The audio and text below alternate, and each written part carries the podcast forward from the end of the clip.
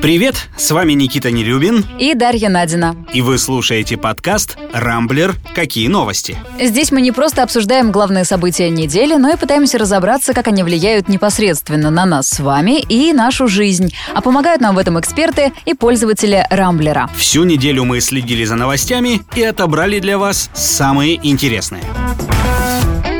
На этой неделе рубль сделал то, чего мы от него признаемся честно, давно не ожидали. Укрепился.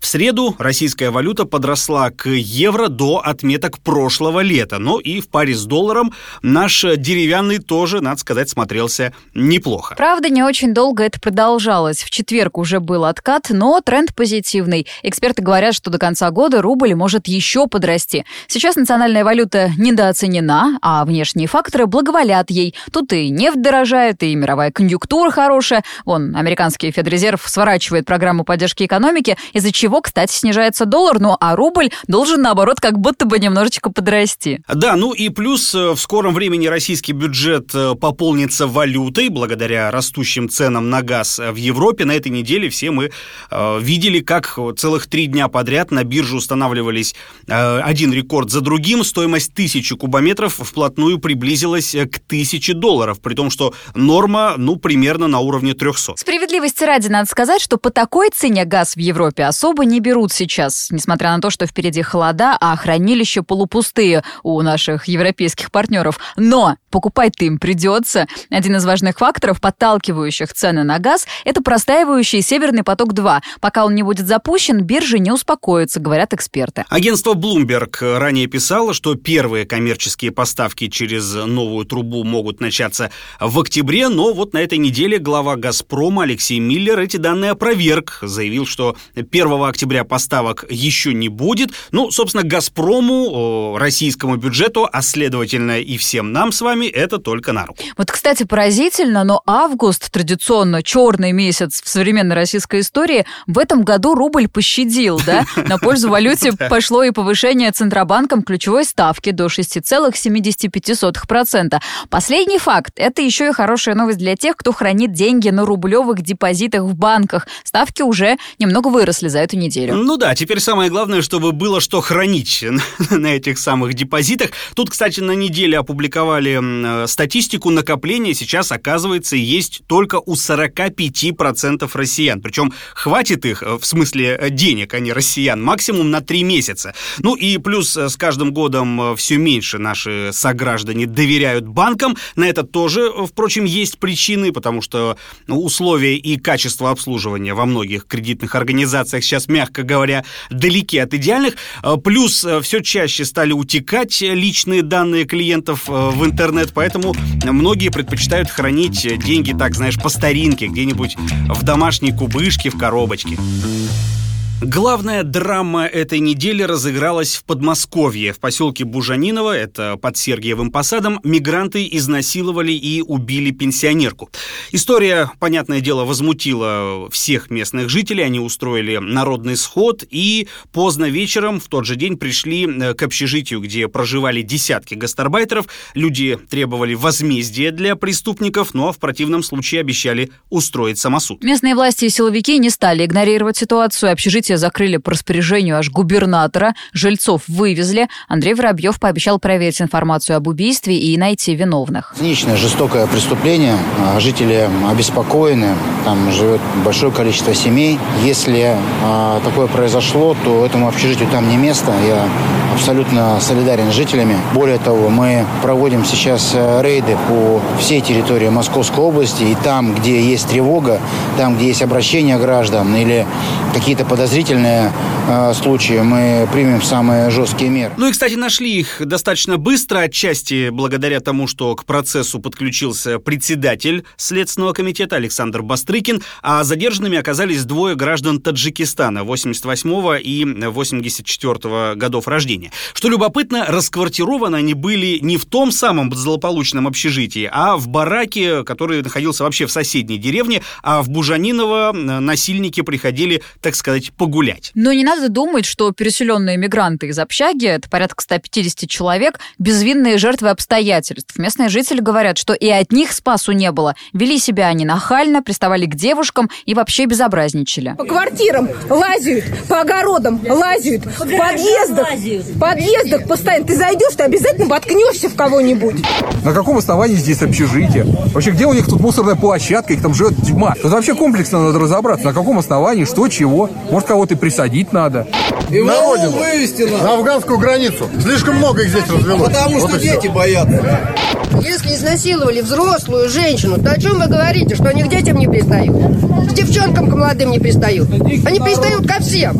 Ну будет самосуд, когда сожгут эту богадельню к чертовой матери, потом посмотрите. Не говорите, что люди вас не предупреждали. А, любопытно в этой истории то, что а, мигрантов вот этих из общежития отправили не куда-нибудь на другой конец области. Их вывезли относительно недалеко, там всего буквально в 10 километрах от села была охраняемая территория, вот там их всех и э, разместили. Причем они продолжат работать на вот этом самом оконном предприятии, где и раньше трудились, только теперь их туда будут массово привозить, отвозить э, на автобусах. Жители Бужанинова это не устроило. Они рассчитывали, что мигрантов депортируют и освободят рабочие места, собственно, для них, для местных.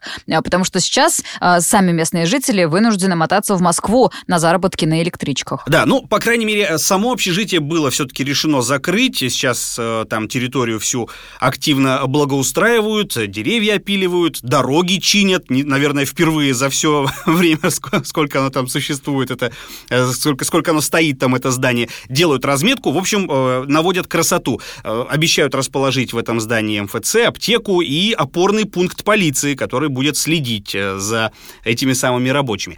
Глава Сергиево-Посадского городского округа Михаил Токарев говорил, что общежитие вроде как останется, но для приезжих из соседних областей.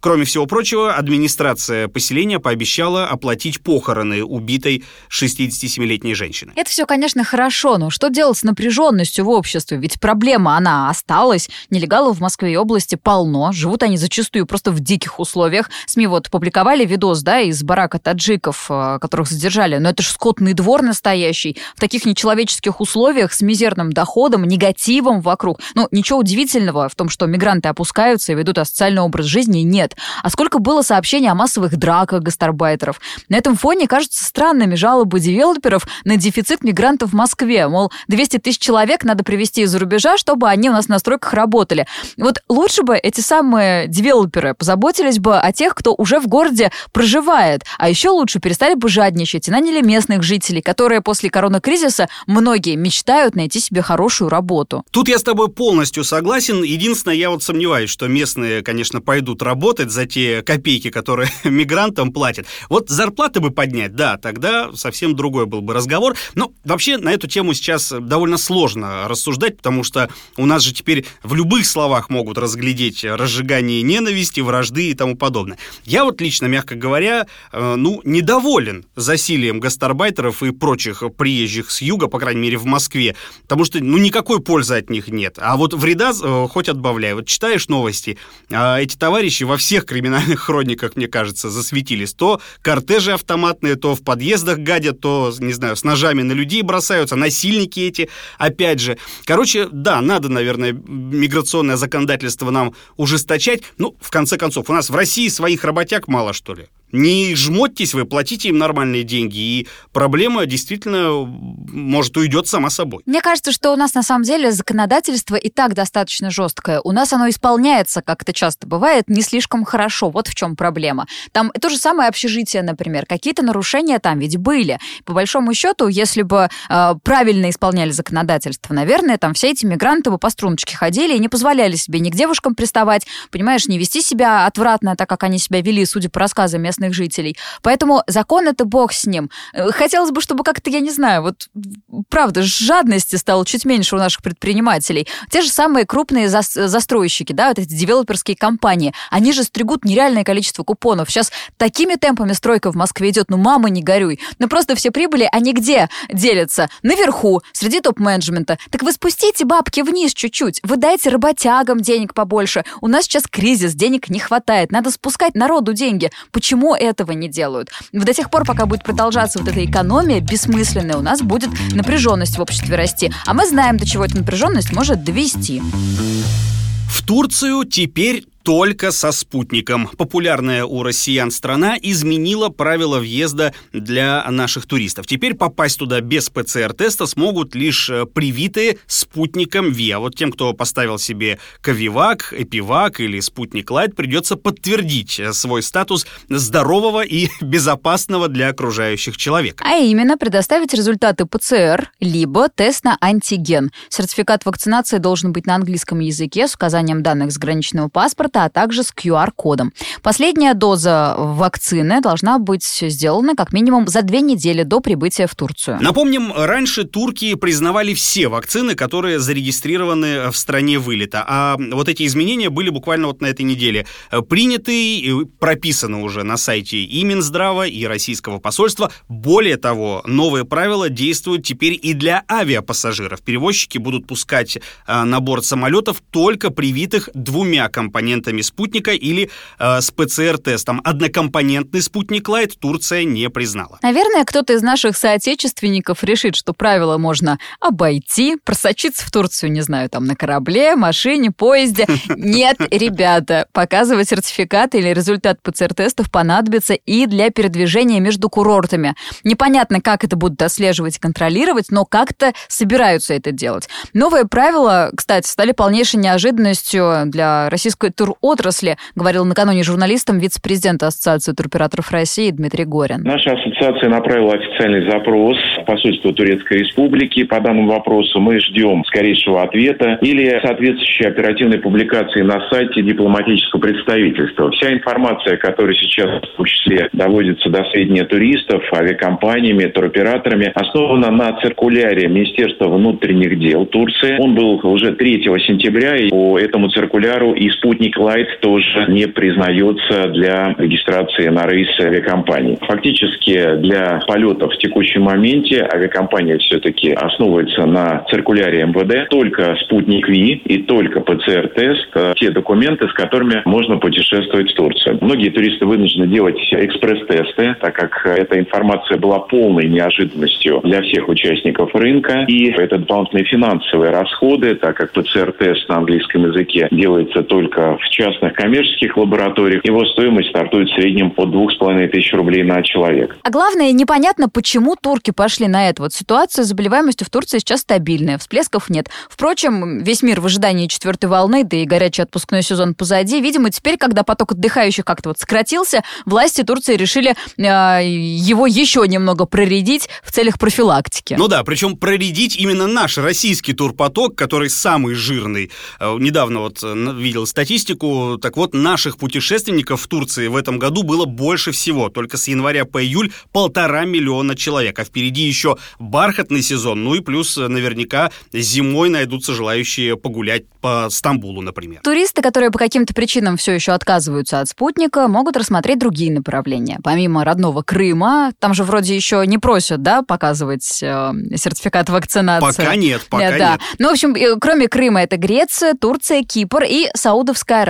Но путешествуйте, пожалуйста, с осторожностью. Новый всплеск заболеваемости ожидается в ближайшие месяцы. Ежедневное число инфицированных в России уже стало подрастать. Есть все шансы, что в конце осени мы столкнемся с новым локдауном. Я вот, да, сегодня тоже посмотрел коронавирусную статистику. Вот чуть-чуть уже э, из вот этого опускания, вот из этой низинки начинает потихонечку четвертая волна вырисовываться. Так тревожно мне немножко стало. Ну, а тут, кстати, вчера Эстония неожиданно расщедрилась и разрешила въезд привитым э, любой российской вакцины. Не нужно будет сдавать тесты и две недели сидеть на самоизоляции э, после приезда тоже без разницы, что вы себе вкололи, спутник, Ковивак или Эпивак.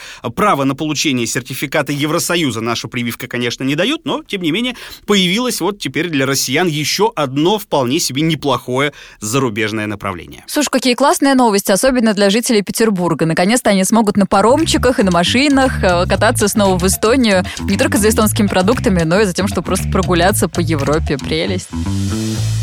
На этой неделе вышла новая серия сериала «Натура Сиберика». Знаменитый косметический бренд э, находится на грани полного уничтожения, но теперь уже не из-за внутрикорпоративного конфликта, который разгорелся этим летом, а по решению суда. С компанией взыскали почти 3 миллиарда рублей из-за пожара на заводе под Дмитрово. При этом Дмитровский опытный завод хотел получить с бренда еще больше – 5 миллиардов рублей за пожар, произошедший в марте прошлого года на предприятии где Натура Сиберика арендовала помещение. Кстати, СМИ писали, что причиной пожара мог быть поджог. Вообще, что это за завод такой? Он относится к бывшим структурам бизнес-империи Олега Дерипаски. Кстати, по иску завода зимой были арестованы десятки косметических брендов э, Натуры Сиберика, включая знаменитые рецепты бабушки Агафьи и Organic Shop. Тогда еще был жив основатель этой компании Андрей Трубников. И э, когда вот он комментировал СМИ этот судебный иск, э, говорил, что что, выплатив долг, Natura Siberica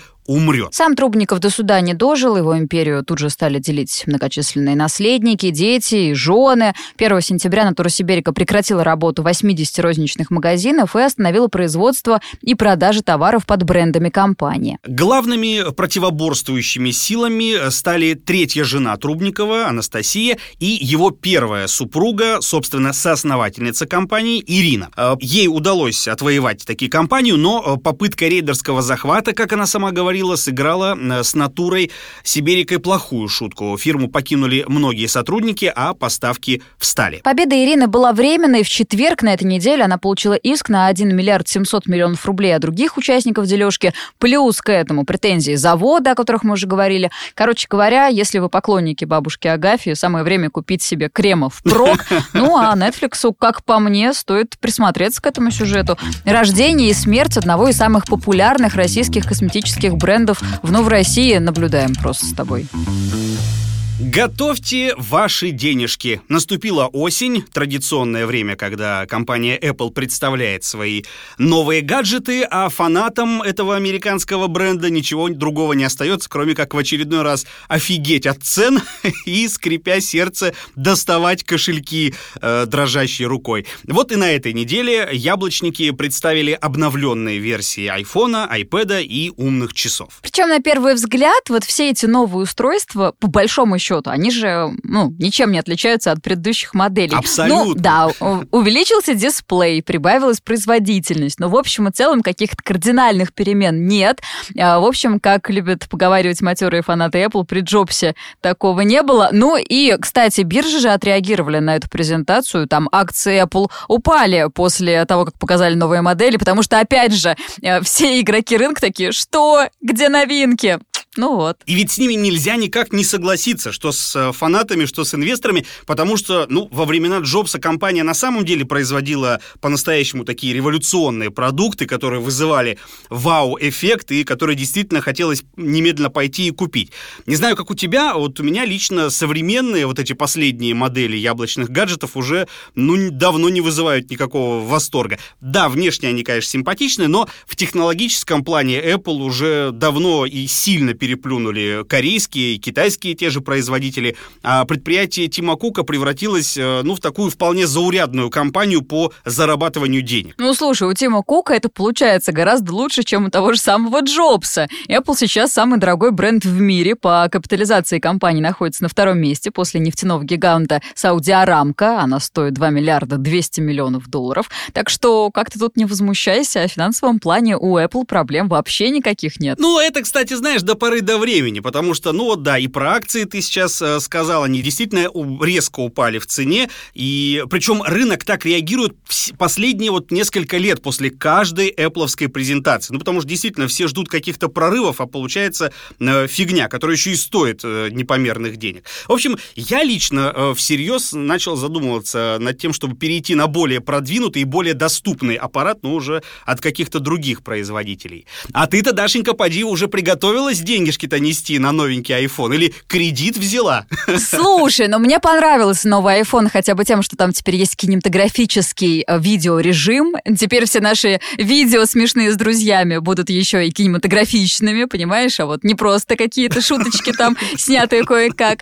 Э, ну и я на самом деле один из тех клиентов, которые находятся на два шага позади. Вот у меня сейчас 10 iPhone, собственно, ну вот представили 13 я, значит, 11 куплю себе. Тем более, что цены как раз упали на все предыдущие модели, Apple официально а, обновила их, опустила. А, так что я вот если куплю, то 11 или 12 на волне презентации 13 ну а 13 соответственно, ну год через 2, 3, 4. Ну, раз уж мы заговорили о высоких технологиях, э, российские ноу-хау тут на этой же неделе э, выделились. Не знаю, видела или нет, в Башкирии умный домофон отказался пускать в подъезд э, пья- пьяного мужика. О, расскажи, я не видела. Ой, это супер история. Там, значит, дядька все никак не мог правильно произнести номер своей квартиры, чтобы домофон его впустил. Плюс э, устройство отказывалось его опознавать в лицо, и в итоге мужик не нашел ничего лучше, взял, обматерил все эти передовые технологии, и, кстати, только после этого дверь в подъезд открылась. Может быть, это было тайное стоп-слово, которое вшивают в этот домофон. Может быть. Я не буду произносить слово, какое он там произнес, но, в общем, сработало. Меня вот, кстати, между прочим, недавно iPhone тоже не узнал. Я как-то с утра тут проснулся с опухшей рожей и не сразу смог э, телефон свой разблокировать. Face, Face ID не сработало, представляешь? Так что надо бы вот Apple эту функцию для российского рынка как-то, мне кажется, немножко доработать. Ну что, на этом пока все. Вы слушали подкаст «Рамблер. Какие новости?». В главных событиях недели разбирались для вас Никита Нелюбин и Дарья Надина. Не пропускайте интересные новости, слушайте и подписывайтесь на нас в Google Подкаст, Apple Подкаст, Яндекс Музыки и Castbox. Увидимся на rambler.ru. Хороших вам выходных!